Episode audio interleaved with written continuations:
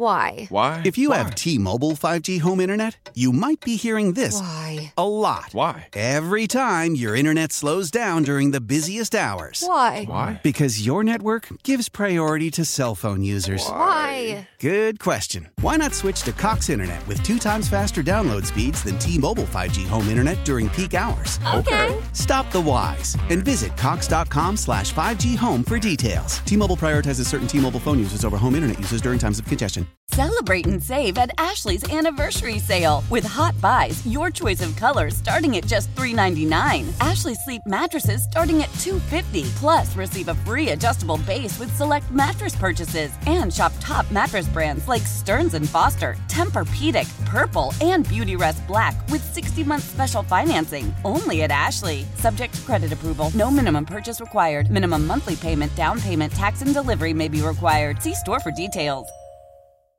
So you were there on Friday, I gather. Um, nice crowd. And what it, when he got his diploma? Did he had he been? What were the? What's the story behind that? So the story behind that, uh, it's been in the works. I, I, I actually do mostly know the story behind that. I actually had his diploma in my the trunk of my car for a day or so. um, um, we delivered it to we did we did not my wife did not present it to him someone Yeah. else did but we delivered it to the venue. Um so it's been in works for a couple of years. You know he he went to the university of memphis and he dropped out like a credit or two short to go to go on tour and sort of never looked back which he talked about from the stage. And a couple of years ago someone i think from the the college i think whatever the college he was an english music major so i guess that's arts and sciences. Uh, someone from that college had sort of reached out and said about it and so they have a program. It's not like it wasn't an honorary degree; it's a real degree. But they didn't just like give it to him, even though he hadn't finished. They have a program that available to like all students for for students who are like who who who like came up just short of the finish line. If they want Yeah. to go back and finish, I think I think it's actually called a finish line program. So there's a program you have to do, and there's like certain you know there there's you fill out and you present like a portfolio of work you've done related to your studies since you've left and all this kind of stuff.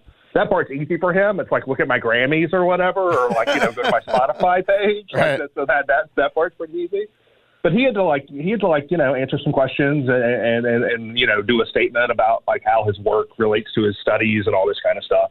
So they did the process on it, and it was sort of it took a couple of years from the conception to the to, to getting it done. But um, like as I as I as I was told, I was not backstage, but as, as I heard, like his mother came, like Alabama or wherever, and she was there for it, and like it was like a whole thing, and so it was very nice that he talked about it from the stage.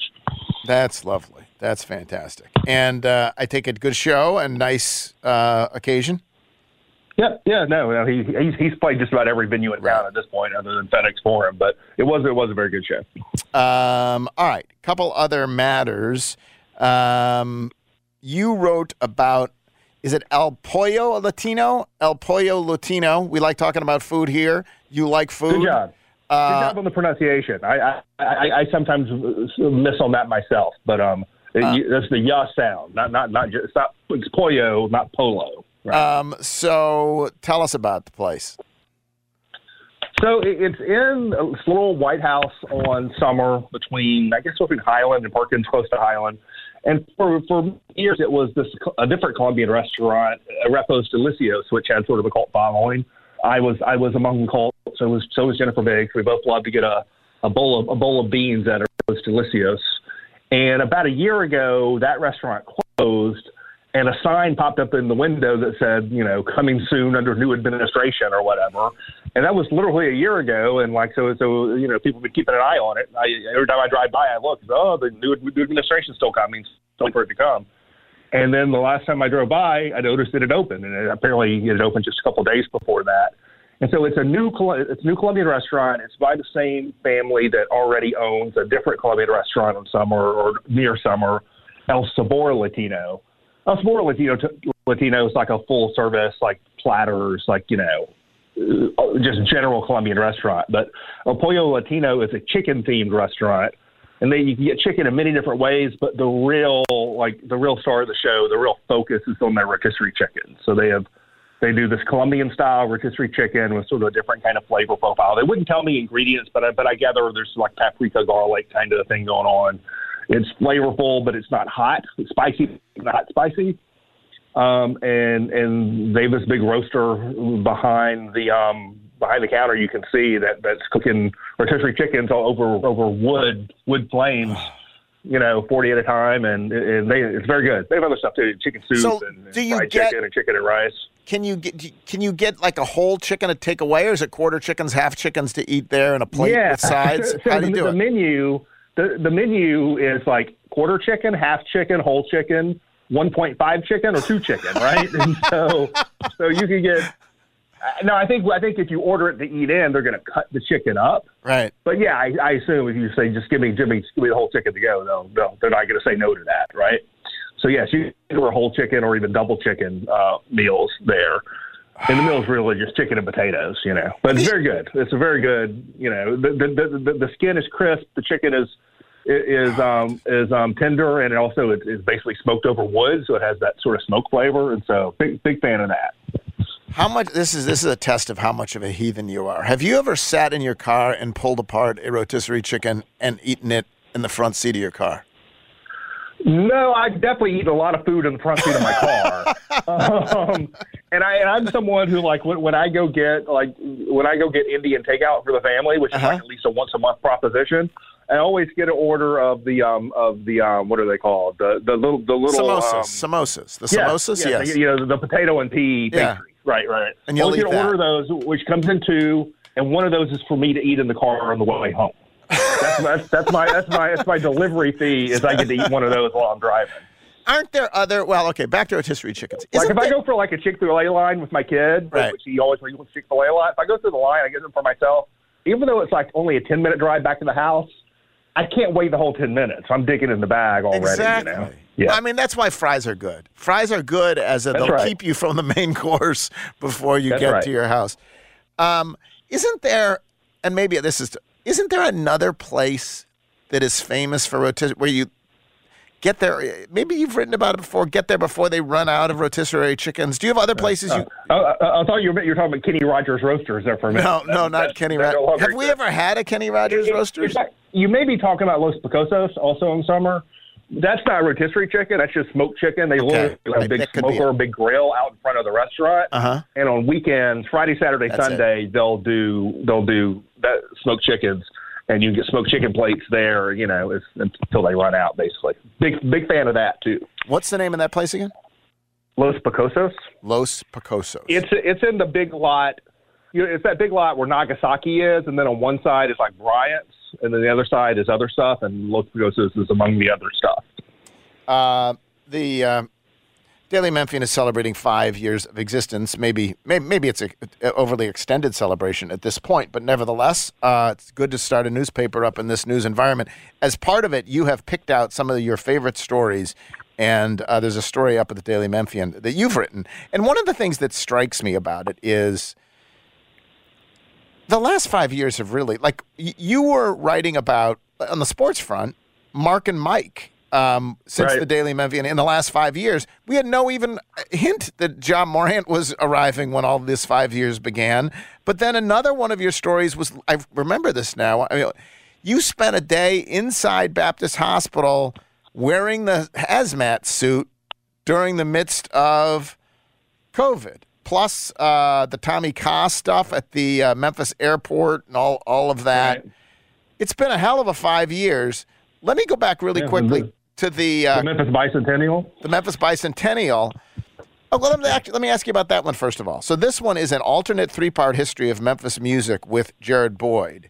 What did you do there? So what we did was ripped off an idea. I'm I, I- I'm a believer in ripping off good ideas. 100%. And so, and, I- and I, I credited the idea. The, the, the, the, the jazz critic Gary Giddins did a story for the Village Voice. I don't know. I guess in the year 2000. Yeah. Um, but it was a long time ago, and it was it was called Post-War Jazz: A Roadmap. And what he did was he picked one song for every year from like I guess 1945 through 2000, one jazz record from every year that that to him not necessarily the best record of that year, but a record that, that helped tell the story of jazz as it evolved over that time period. And he wrote like a paragraph about it. And I always loved that story. And so I ripped off that idea w- with Jared's help, and we did Memphis Music, a roadmap, basically. And we went from the very beginning, the very first recordings that happened in Memphis, which was 1912, up through whatever year we wrote the story, 2019, Holy I guess. crap! I didn't click on And this. So yeah, a song a year. for every year. Yeah, one song for roughly. There, there's some cheating both both ways. There's one. There's some years early on where we didn't pick because you know the, like the first recording I think was 1912, but then like I don't think there's anything from 1913. Right? It takes a takes a few years before you get into the every year situation. And there were there were a couple years there where we picked two songs just because we really couldn't we just couldn't bring ourselves to choose. And so it, that's that piece is in three parts because it's really long. And so I think the link there clicks you to the first part, and the first part has links to the second part. And so the first part is like all the like Beale Street blues, jug band, jazz, all that kind of stuff. And then the second part is the Sun Stax, Hi Records, Glory years, and the third part is like you know from the mid '70s to present, modern era. But that was that was a great fun to put together to work That's- with Jared on that, and I think a good read. And it's nice that uh, in this day and it used to be if you wanted to save a piece, you had to rip it out of the newspaper and put it in a manila envelope and have a file. Now there it Uh, is. I still recommend print it out and put it in You a file because things disappear from the internet. Many, Yeah. many, many things I've written no longer exist on no the longer internet. is it. Nothing but the Daily Memphian has disappeared, but many things I wrote for Commercial Appeal and the Memphis Flyer are, are all are gone. Yeah. Um, th- if you want to, if you want to find that piece, uh, it's a pretty. The, the headline is a pretty uh, uh, um, sort of. It, the Daily Memphian writers share their favorite stories. So then you scroll down to Chris's, and there's links to that story. Um, the hazmat experience. Yeah. What was that like? So that, in retrospect, not as dramatic as it felt like at the time, right? That's the thing, I think right? Yeah. Yeah, I think a lot of people say we overreacted a little bit because and I think we probably did in retrospect, but like we didn't know, right? And so, and so, like you know, I was literally in. I wasn't a hazmat suit, but I was in. I wasn't just regular scrubs. I was in a Right. whole suit and a mask and you know and the whole the whole the whole shebang, right? You know, like you know, like you're in like you know some disaster movie you've seen on TV Right. or whatever, and you know. It was like that, and I, I spent the day mostly with Dr. Um, Stephen Threlkeld. He's great uh, to me, but there was some doctors I spent time with, and like, yeah, I don't know. I, I mean, that, that story's kind of long, as my stories tend to be. Uh, I don't know if that's something that people want to read in retrospect. Right. But I went back. I went back. I wasn't sure. Like, should I really really put this there? And I went back and started reading it, and I think it still holds up pretty well. And like the people in the comments were like thought it was good, and I don't know. It was sort of interesting to be in an environment not only the COVID stuff, but just medical stuff that I it's not you know it's not one of my one of my you know one of my normal areas, right? But like to try to learn on the fly what people are doing and make sense of it to myself, and then turn around and make sense of it to readers. I thought was a pretty interesting experience.